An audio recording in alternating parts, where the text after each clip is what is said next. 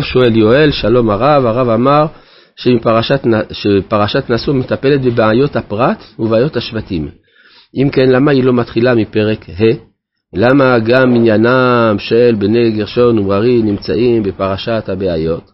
תודה רבה, וחודש אביב טוב. קצת קשה לי להבין מדוע ההסבר שנתתי לכך איננו מספק אותך. שמא לא שמעת את השיעור או את ההקלטה הקודמת, אבל זה נמצא בארכיון, והסברנו ש... יש הבדל בין קהת לבין גרשון ומררי. שקהת עוסקים בדבר שהוא לכתחילה, שזה הכלים שבמשכן, שהם גם הכלים שבמקדש, וזה דבר נצחי. אז אם כן זה כנגד הלכתחילה. לעומת זה גרשון ומררי שעוסקים בחלקי המשכן הנצרכים לצורך מסע במדבר, שזה לכאורה לא היה צריך להיות לכתחילה, לכתחילה היה צריך שרק אחרי הכניסה לארץ רק אחרי אשר תביאמו ותטעמו בהר נחלתך, רק אז מקדש השם קודמו ידיך. ויוצא לפי זה שעבודתם של בני גרשון ובני מררי היא העבודה על החלק הבדיעבד של, אה, של עשיית המשכן, ולכן הם נמצאים במקום של הבעיות, כי גם הבעיות זה לא לכתחילה, אלא זה בדיעבד. אה, ובכן, אנחנו ממשיכים בפרק ד' פסוק מ"ט.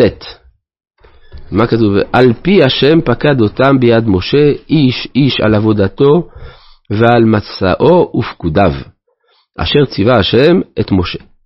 עכשיו אנחנו מתחילים את פרק ה', וידבר השם אל משה לאמור. עכשיו, יש פה שורה של אה, עניינים שצריך לטפל בהם. האחד זה הטמאים. השני זה, ויש שלושה סוגי טמאים. והסוג השני זה העבריינים. עבריינים, מי שפוגע בשבועה, כלומר הוא נשבע על שקר בשביל להשתלט על נכסיו של גר, זה מה שאנחנו נראה לפי הפשט. יש לנו אישה סוטה, ויש לנו נזיר, שאף על פי שזה לא עבירה, אבל חטא על הנפש. אז יש לנו פה שישה עניינים מחוברים זה לזה, הכיצד? בתוך המחנה הכל סובב מסביב אה, למחנה שכינה. יש מחנה שכינה, עכשיו השאלה היא, מאיפה נובעות הבעיות של האדם? לפעמים אומרים, הבעיות של האדם נובעות מזה שהוא התרחק מן הקודש. התרחק מן הקודש, אז בואו נקרב אותו. זו אסטרטגיה חינוכית מצויה אצל דתיים, אצל רבנים, הרבה זמן לא היית בבית הכנסת, הרבה זמן לא למדת תורה, בוא אל הישיבה, זה יעזור לך. אבל יש גם כיוון הפוך, שלפעמים קרבה יתרה אל הקודש מזיקה לאדם, כשהוא במצב שהוא לא יכול להכיל בקרבו את עוצמת הקודש. וזה הטמאים. ויש לנו כאן שלושה סוגי טמאים המתרחקים, שלושה סוגי הרחקות, כנגד אחר כך שלושת האחרים שצריכים סוגי, סוגים שונים של התקרבות. צו את בני ישראל, וישלחו מן המחנה כל צרוע וכל זב וכל טמא לנפש. עכשיו, הצרוע, או המצורע, הוא משולח משלושה מחנות. ממחנה ישראל, לוויה ושכינה קל וחומר, הוא יושב לבדו, מחוץ למחנה. לעומת זה, הזב הוא משולח ממחנה לוויה, אבל אינו משולח ממחנה ישראל. למשל, בימינו, מחנה לוויה זה הר הבית. אז הזב לא יכול להיכנס להר הבית, אבל לירושלים יכול להגיע, אין בעיה. מה שאין כן הצרוע, שאסור לו לשכון בתוך ירושלים, או בתוך בתי הרחומה. וטמא נפש, טמא נפש, גם להר הבית יכול להיכנס, רק לא יכול להיכנס למחנה שכינה. כלומר. בימינו זה מאחל ופנימה. כן, אז זאת אומרת שיש שלושה סוגי טומאות, השאלה היא למה? לכאורה טומאת מת היא יותר חמורה מכל הטומאות. כדי להיטהר ממנה צריך הזיה של שלישי ושביעי, אז, וזה אבי אבות הטומאה, אז למה כל כך מקילים בטומאת מת ביחס לשילוח מן המחנה, שאפילו יכול טמא מת להיכנס להר הבית מעיקר הדין? התשובה היא שפה אנחנו מדברים על מידת המעורבות של האדם, נגיד מידת האשמה של האדם. יש אדם, הוא אשם בזה שיש טומאת מת? כן, אפשר לומר. האדם אשם בזה שיש טומאת מת. איזה אדם? האדם הראשון, זה אשמתו, כן? אם הוא לא היה חוטא, אז לא היה מוות בעולם. אז זאת אומרת שיש אשמה של המין האנושי, אבל היא קלה מאוד. היא רק מונעת את המפגש עם מקום שהוא מקור החיים, שזה מחנה שכינה. כלומר, מוות וחיים מנוגדים זה לזה, אבל לא יותר מזה. לעומת זה הזב, הזב זו מחלה שפוגעת באברי הרבייה של הזכר. עכשיו, גם זה מדובר במחלה ולא בדבר שנעשה במזיד, אבל יש בו שפלות. יש בו שפלות כיוון שזה פוגע בחלק היותר אה, מגונה של אה, גוף האדם, ולכן צריך ריחוק יותר. מה עם המצורע? המצורע הוא לגמרי אשם, כן? כלומר, הקלקול של הצרעת בא על קלקול חברתי. יש אדם שהמפגש שלו עם החברה הוא מפגש מקולקל, לשון הרע למשל, ולכן אנחנו מוצאים אותו מחוץ לחברה האנושית, ושם הוא מקבל את התיקון שלו.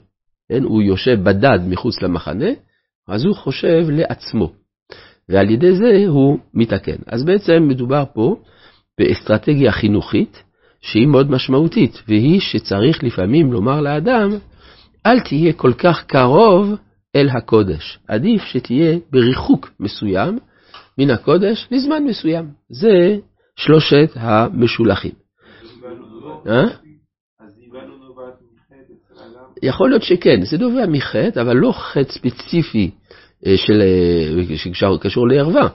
אבל ההנהגה היא לא טובה, הרי למה אדם חולה במחלות? אדם חולה במחלות גם בגלל הנהגתו הלא טובה. כשהמחלה הזאת היא המחלה של עזיבה, זה, זה מראה על קלקול גדול בדרכי ההתנהלות שלו. מה? כן, זה, אבל לא ספציפית בשעת עזיבה עצמה, זה לא בגלל ערעור. אם היה ערעור דווקא, אז הוא לא נחשב לזב. כן.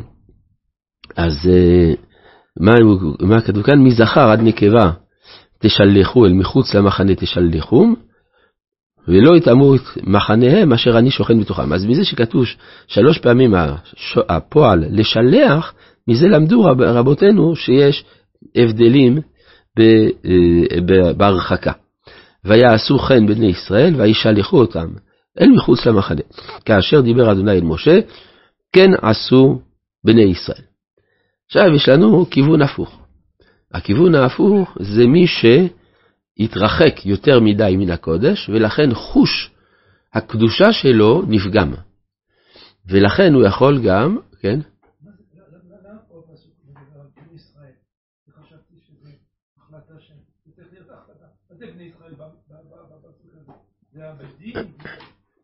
אה, אה, לא, זה כל אחד. כלומר, אם אתה בתוך המחנה, אתה מזהה מישהו שהוא באמת, אתה אומר לו תתרחק.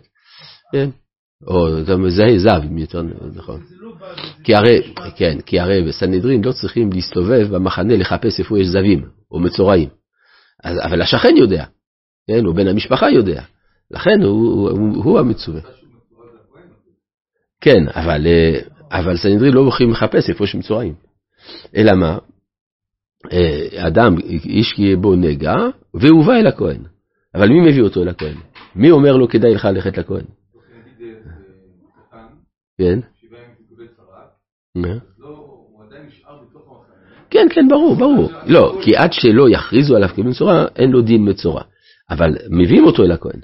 למה צריך להביא אותו? לכאורה תשאיר אותו ככה, כן? אלא זה ראוי, כן? והוא בא אל הכהן. מי מביא אותו אל הכהן? מי שמביא אותו, זה לא הכהן שהלך לחפש אותו. בסדר? הכהן לא מסתובב, יש פה מישהו עם בעיות בעור, אני רוצה לבדוק, לא, לא, זה לא ככה, כן? זה מה שנקרא חירות הפרט, כן? יש אה, הבדל בין זכויות הפרט, זה אחד הדברים אגב שבאמת צריך ללמוד אותו בימינו, יש הבדל בין זכויות הפרט לבין חירויות הפרט. זכויות הפרט זה לא תמיד קיים, אומרים יש לאנשים זכות לכך וכך, תוכיח, זה לא ברור.